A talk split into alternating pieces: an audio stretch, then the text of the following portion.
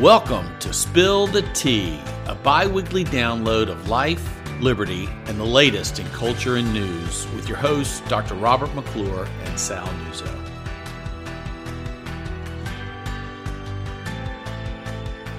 Welcome to another episode of Spill the Tea. Uh, I am Sal Nuzzo here with JMI CEO Bob McClure. Uh, Bob, tons of stuff to get to, but I think we want to kick off this episode with the slap heard round the world. Yeah, Chris Rock and Will Smith, uh, the Hollywood glitterati, all together on uh, one night.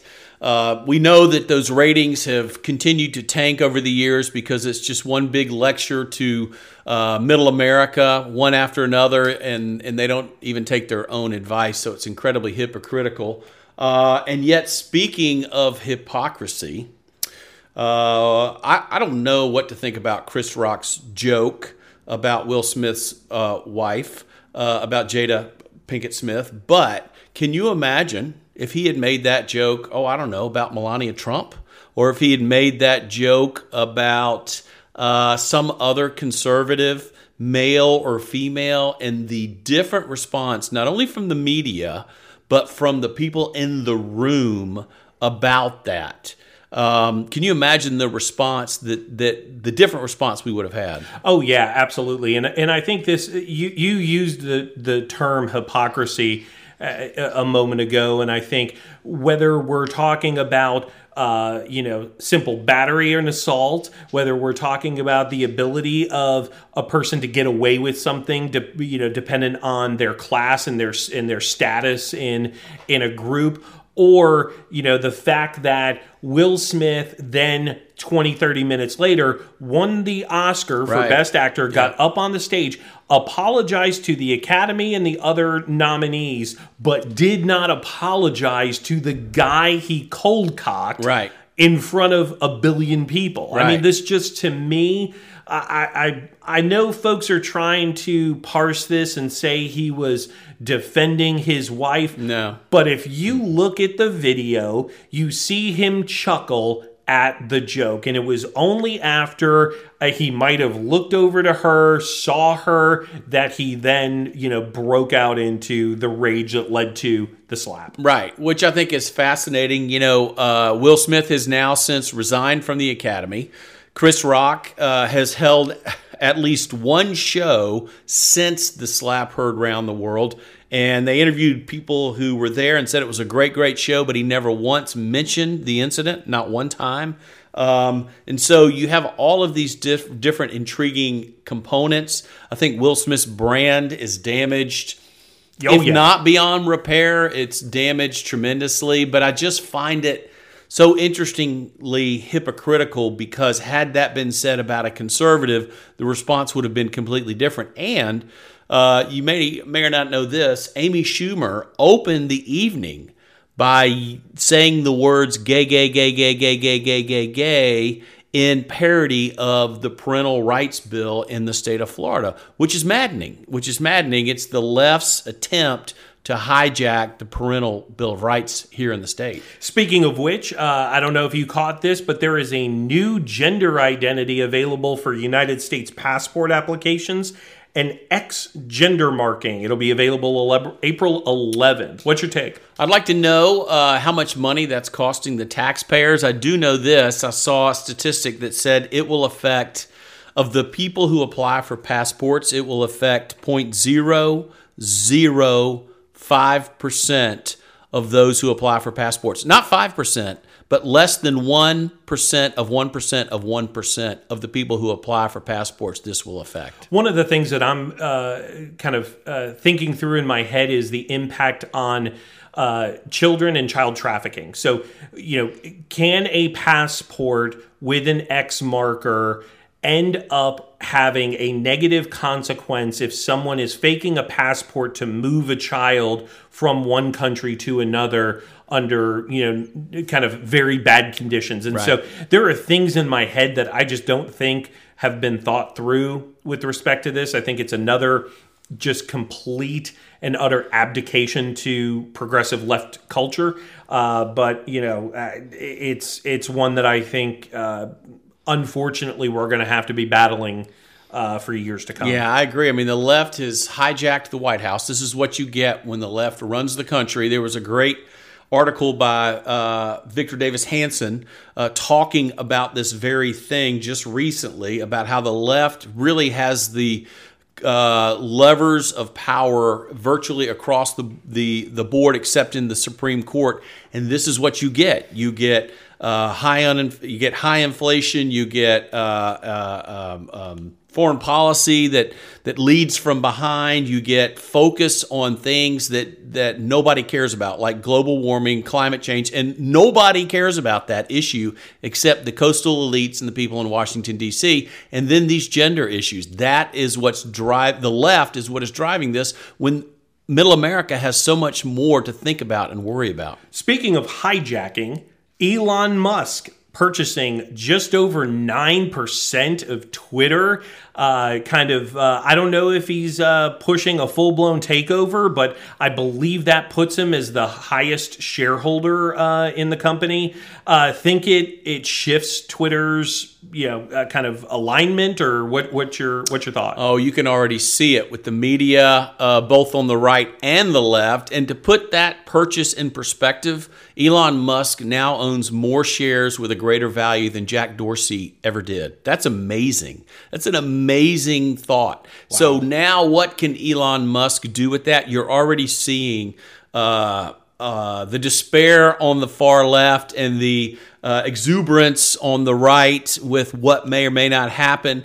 Uh, I don't fully, I must confess, I don't fully understand the edit button. Do we need it? Do we not need it? But what I would really like to see is Twitter become what it was in its originality, which is a platform for free speech. I say restore everybody, right and left and let's just have a conversation. Yeah, I think you're, and you're not the only one that's suggesting that that one of his first motions as a new board member should be to restore all deplatformed accounts. I, you know, I, I there is a free kind of a, a lover of free markets in me that still believes that at the end of the day Twitter is a is a free enterprise is a private platform and should be able to to do whatever it wants but I love the fact that a private individual has bought enough shares to exert some influence over it. Now, you know it's fascinating culturally and from a business perspective. Elon Musk is going to be somehow, I think, in many ways, the the uh, the Henry Ford, the Bill Gates, the you know these these titans of industry 20, 30, 40, 50 years from now, people will look back on Elon Musk as an amazing individual, and I really think. I don't know for sure, but I think he he he has these libertarian leanings, oh, yes. like Peter Thiel, uh, and and I think it's so refreshing out there the way he uh, um, handles social media. Let's shift to uh, to some somber stuff. Uh, kind of shifting over to politics. The war in Ukraine is still raging on. You've got accusations of uh, some war crimes in Bucha. Uh, three hundred civilians potentially mm. killed. I have to be honest with you. I'm I'm following it on social media. And each day I have to ask myself, is what I am seeing an accurate depiction yeah. of what's occurring? Is it being filtered through some kind of propaganda strategy? Is it a psyop? Is it something where, you know, one side or another is looking to kind of curry world favor and they recognize that that whether it's Twitter or Facebook, they have that capacity that they didn't have in prior wars. So I, I, I will confess I am utterly confused uh, other than the fact that I know in my heart Putin is a an authoritarian Soviet style oppressor. That's that's all I know. Well, and to me, you can't take it all in. To your point, it's not possible to take it all in and also deal with what we have going on in this country and also to to live your own life. But I think that to me, the simple thought that I keep um, coming back to is that Russia has invaded a sovereign country. Now, Ukraine is is not was not uh, perfect. It had you know, issues with corruption, but it was a sovereign nation uh, invaded by Russia, and the response to that by America has been a disaster. They have not led in any way. They have, just like with Fauci, just like the CDC, they have given mixed messages not only to the Ukrainians who are begging for, you know, guns and, and ammo, to put it generically, but also they've given incredibly mixed messages to NATO, to our allies in Poland and Hungary and places that are close there. Um, and it just reminds us that uh, the leadership of the left in America uh, has been a disaster. Uh, on on on not only the uh, domestic front but on the international front as well, and it just emboldens Putin. And don't forget, Sal, China's watching. Oh yeah, and they're looking at Taiwan, and we have to think about those things. But there's no plan. There's no leadership. It just seems fly by the seat of your pants on a daily basis. And to then segue that into the challenges that we have on the domestic energy front, right. the administration is saying they're going to release 180 million barrels of oil from strategic reserves, which is like raiding your 401k instead of going to work. That is what we are doing. The strategic reserve was built for a time that America was at war and we might need oil in order to fuel ships or fuel planes. And instead, we're raiding this because we are seeing high prices at the pump as a result of all this uh, international turmoil. And the left and the Biden administration's inability or unwillingness to tap into domestic energy production exploration is just crippling us at this point. And so their only uh, only potential idea is let's just re- release more barrels from the strategic reserve. Right. So uh, it's it's the regulations that they've put on oil and gas. It is the the uh, driving of this Green New Deal, which is a, would be a disaster if it was taken to its full length. The thing that's really interesting is by releasing these oil reserves, they are making the case for those of us who believe in energy independence. Absolutely. They're absolutely, you know, shooting themselves in the foot when it comes to green initiatives. But we we we went to Venezuela. We've we've gone to the Middle East for oil, and everybody's just kind of given us the the back of their hand. And now he's left with with releasing these reserves which which are not it's a short-term answer. It won't last long. I'm sure they're thinking of midterm elections but by the summer by july 4th can you imagine sal what the price of a gallon of gas is going to be on 4th of july weekend? And think about this because i've seen some tweets from whether it's the white house or left-leaning reporters or what have you about oh, well, what will the Keystone Pipeline do for us next week? Well, don't forget, the Keystone Pipeline was a concept that the Obama administration had nixed and delayed 10 years ago. So, had we taken a productive and, and assertive approach to domestic energy production and authorize that pipeline 10 years ago when we should, we would be feeling the downward pressures on oil today and we would be able to deal with it. And you take that in combination with opening up ANWR and federal leases and those kinds of things. That tweet that you were talking about shows a stunning ignorance of yep. economics. If if if if it's coming, if gas and oil are coming, then the the price will drop inherently because of what's on the horizon. It is supply and demand. And and we, we learned that in, you know, 10th grade economics classes. Yeah, you, you regardless of the left's intents, regardless of the administration's visions, you cannot alter the laws of economics, the laws of supply and demand. Right. All right. So as we shift to something, a big issue, uh, much closer to home, uh, the argument, the war between Disney and Governor DeSantis continues unabated. Governor DeSantis is not backing down. I don't know that Disney's not backing down. They may have gotten a little quieter, but uh, what are your thoughts on what's taking place there? Well, I'll repeat something I think I said uh, on, on the last podcast is that Disney picked the absolute wrong issue and the wrong timing to wade in. They did nothing but ensure that everybody hated him. So the left hated him because they didn't speak out early enough. They didn't, uh, in their minds, attempt to influence the, the bill before or kill it before it made it to the governor's desk. So then they wait and then they come out against it after it's passed and so they've angered everybody on the right, right, and all and so it is a PR disaster. I think you're right. I think they are trying to figure out a way out of this they and are. that in their mind maybe just by getting quiet, but you have kind of folks on the right going on offense. Uh, uh, the the representative from down in South Florida who shepherded the bill in the House, Joe Harding, he returned a bunch of or all of his Disney contributions, and then just today tweeted out that as a result of that, he got i think it's 70 or 75 thousand dollars in small contributions from 3700 new donors. So you have this sense of like okay this is an issue that's resonating with the grassroots it's resonating with with constituents parents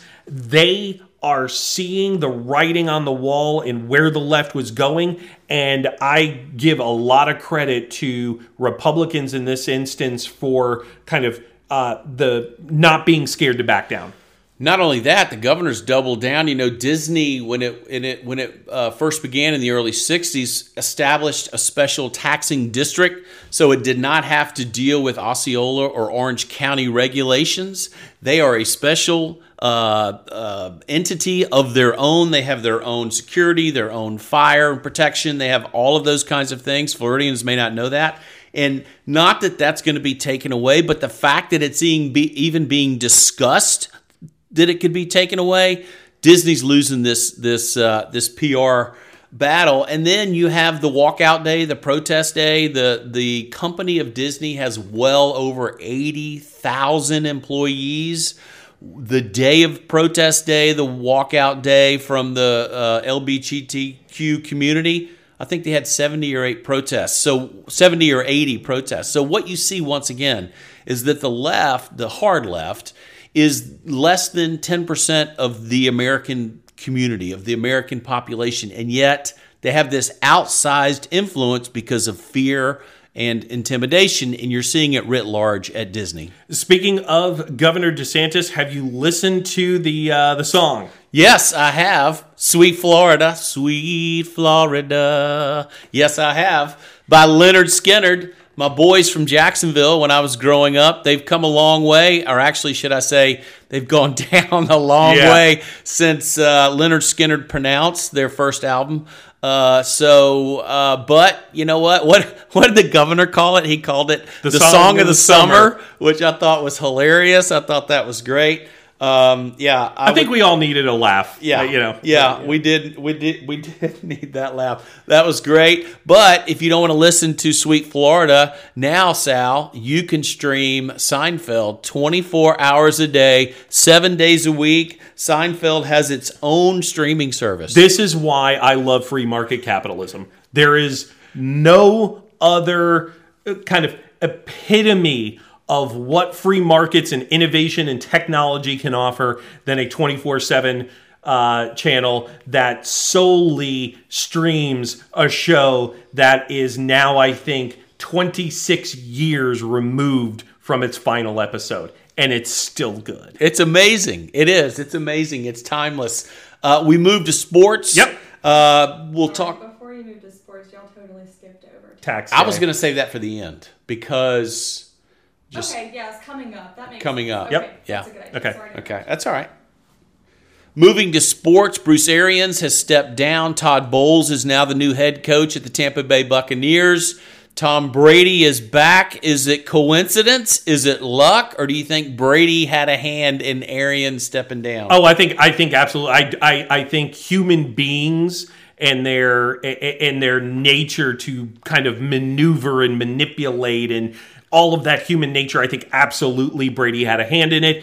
It was one where it, it you know, kind of, kind of dangle his uh, one more year out there. I've seen tweets or, or, or releases from Gronk saying, "Hey, maybe I come back." Right, and sure. I, I just think it's and look, I, I was never. I grew up in New England. I was never a Pats fan. I was always a Giants fan. But Brady is great for the NFL. Yeah. Um, I think that kind of the the the the fact that he got so close this past season just i mean he's still got it. The dream is still alive. I think it's going to be a great season. Yeah, yeah.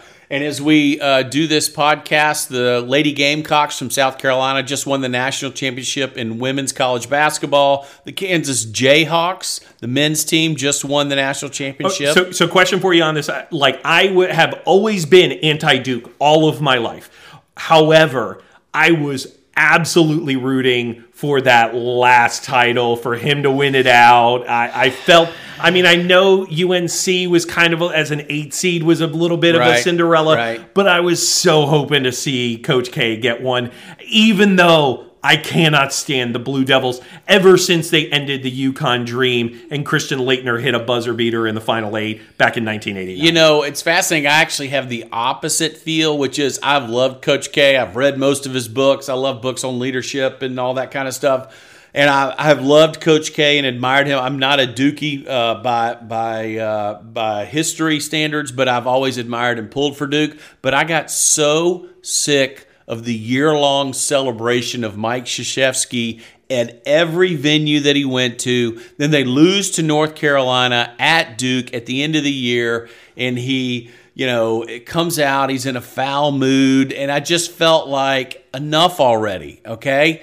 It's and so I actually found myself not pulling for uh, North Carolina in that game. Whereas if he were going to be here next year and there wasn't that, you know, this whole celebra- year long celebration of him, it seemed that it was about him and not his players. It's a great point. And, and to kind of maybe uh, close out on something we all can agree to hate. Uh, tax day is Yes. coming up. Well, wait. First, we got to say uh, we have an office pool here, the NCAA Oh, tournament yeah. office pool, which we always have.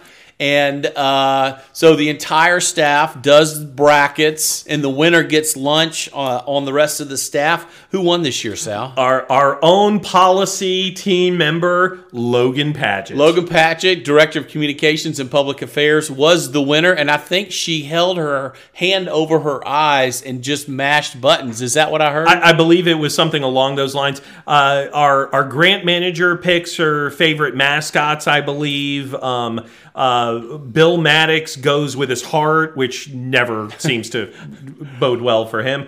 Um, we got other coaches that go by true, go by the colors, which Colors, colors, they yep. like best. And so Logan won. She actually won. We learned today she won her family's pool as well. And not only that, she won our pool like a week and a half ago because the rest of us were Right. just awful. I did not get a single point after the Sweet 16. All of my Final Four and Final Eight teams were out. I picked Baylor to win it all. Who finished last on the in the on the staff, Sal? Uh, Well, I mean, I kind of gave it away with that. Uh, I do guarantee, though, like Namath, uh, worst to first in 2023, it's going to happen. Uh, let's get let's get on to Sure. tax day. We're closing out the, this podcast uh, um, On a somber next- note. Yeah, on a somber note. In the next week, week and a half, we're going to have tax day. According to the Tax Foundation's uh, fact, Foundation, Americans will collectively spend more on taxes than they will on food, clothing, and housing combined in this inflationary economy. That's a stunning statistic. Yeah, I've heard uh, reports or figures that um, there's. Uh, I think they also most years put out what they call Tax Freedom Day, which depends on the state you're in, whether your state has an income tax. But it could be as late as April 30th that a resident works. 24 7 just to pay off their taxes. So the first three or four months of the year are just to pay your bill to Uncle Sam. Uh, as an organization that continues to fight for limited government, I think Uh, and this is something we can say is is a fault of both parties. Oh, no doubt. The spending is yeah. a it's a, an insatiable hunger for more money. Also, 57% of Americans will not pay a, uh, a national income tax this year. Doesn't mean they're not going to pay any taxes at all, but they're not going to pay a national income tax. Put another way, 43% of Americans will pay 100% of the national income tax. That's an, a stunning, uh, stunning statistic. And then you have Biden saying he doesn't have enough. He wants to raise taxes more. He says it's on billionaires, but we know the difference there. It's more and more and more. And it reminds us that two things Washington, it's all, it's never about expenses, it's always about the need for more revenue because they never cut. And the second thing is, the more money you send to Washington, the more you consolidate power in Washington as opposed to dispersing it amongst the states. That's the critical role that we need to return to. Amen to that. And on that note, we will conclude this episode of Spill the Tea. Looking forward to coming back to you all in two weeks.